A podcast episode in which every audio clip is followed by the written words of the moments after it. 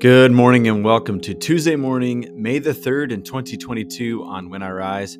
Today we continue in year C, the fourth Sunday of Easter.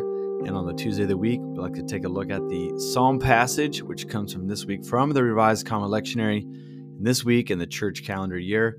We're going to a familiar place, Psalm 23. How about it? So let me read that psalm, provide a couple points for reflection, and then we'll spend our time praying along the theme that we find there.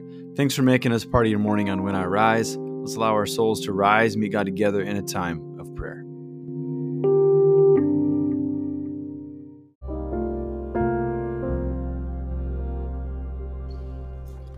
Psalm 23 The Lord is my shepherd, I lack nothing. He takes me to lush pastures, He leads me to refreshing water. He restores my strength, He leads me down the right paths for his, the sake of his reputation. Even when I walk through the darkest valley, I fear no danger, for you are with me. Your rod and your staff reassure me. You prepare a feast before me in plain sight of my enemies. You refresh my head with oil. My cup is completely full. Surely your goodness and faithfulness will pursue me all my days, and I will live in the Lord's house for the rest of my life. This is the word of God for us.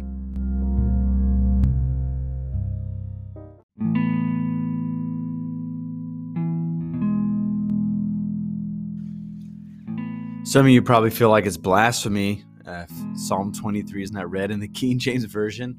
There's probably a high percentage of people that the only way they can hear Psalm 23 is in the old King James. But alas, what did I even read it today? I think this is like the new English translation. I've got a few on the desk here. New English translation. I'm not going to lie to you. Uh, when I was reading it, I stumbled over a few words because it was so different than the original form that I, have heard it in. But Psalm 23 is a mainstay. It's a favorite passage of so many people. Um, we tend to hear Psalm 23 in a couple of places in the church life of the church. One is I mean, probably the most popular is at funerals, right? It's a good funeral text that, along with uh, some passages from John chapter 14 in the words of Jesus. So, what you have at, at a funeral or a memorial service to have like a old and a New Testament passage and then like a gospel passage, and the preacher has to give some sort of a sermon on one of those texts. And so usually the this is where we read Psalm 23 uh, because it does talk about uh, the darkness that befalls upon humanity, but how God is with us, never leaves us, even in the darkest valley. Uh, he continues to provide for us. And we imagine that our departed loved one is in a feast with God in God's presence. And so Psalm 23 rings all of these different needs that we have as that grieving community after we watch a loved one pass away. But in the early church, Psalm 23 was normally sung after a new person in the faith is baptized. So um, we do have some content about some liturgy of how a person becomes a Christian and what does it mean for them to enter in the life of the church.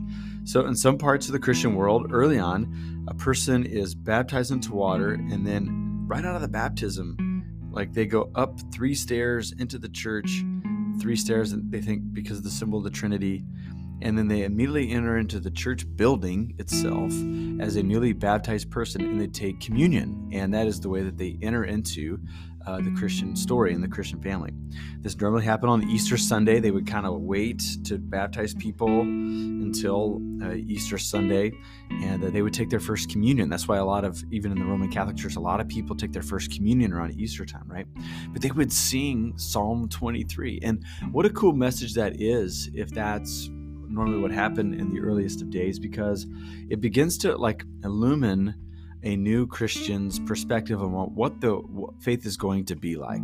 It is not going to be rosy all the time, but God is with us. He's going to be your shepherd. He's going to lead you uh, to places where you're nourished. He's going to restore strength when it's sapped from you. He's going to lead you in right paths. And that, I love how vague that is. Like there's, it's not like one path, but there's going to be many paths that down the right that make the right mm-hmm. path.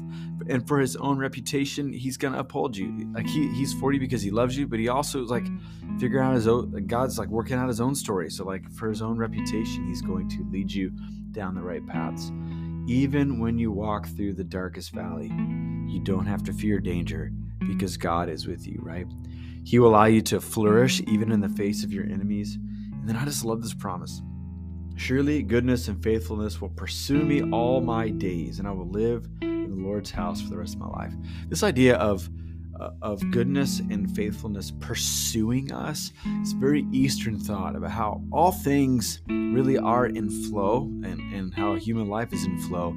And as we're a part of God's family, like goodness and faithfulness are going to flow towards us. Um, maybe an interesting concept for you and I to keep our minds around because very Western, very concrete, uh, but very but Eastern thought is a little more fluid thought. And so they had this idea of well, if God's with you, goodness and faithfulness flow towards God, and so if He's with you, they're going to flow towards you as well. What a what a cool thought! Uh, this stokes my imagination what about Christian life could be. So, anyways, so many themes here in Psalm 23, but it is the like the, like the one hit wonder of the early mm-hmm. Christian church. This is the anthem that was sung over a person on their first moments as a believer. Isn't that a lovely thought?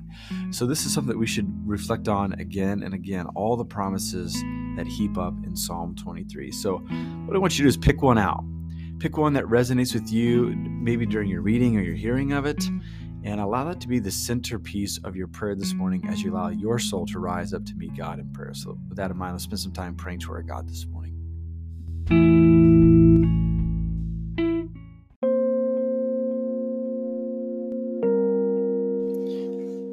Father, Son, and Holy Spirit, we rejoice in who you are.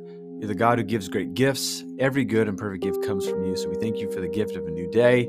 We thank you for the gift of uh, a time that we can go to school or we can go to work or we can uh, connect with family members, we can build our homes, uh, nourish our children that are young, whatever the task in front of us, we thank you, God, that it's all gift. And so we embrace it as gift. It didn't have to happen, but it is. And it is because of who you are. And so this day, as we approach it, as we allow our souls to rise to meet you today, we ask that you would flood our minds with the potential uh, because of the promises that we read in Psalm 23. God, for those of us who need to be comforted during our dark valley, uh, walking through a dark valley, I pray that you be with us. Uh, for those of us who need to flourish even in the face, before the faces of our enemies, I pray that you'd be with us. But overall, God, we pray that we would witness goodness and faithfulness flowing towards us all the days of our life, knowing that we are sustained because you're a good God who holds us up. So, this day, as this day unfolds in front of us, God, we do pray that we would see that goodness and that faithfulness in a myriad of ways. We ask all these things in Jesus' name. Amen.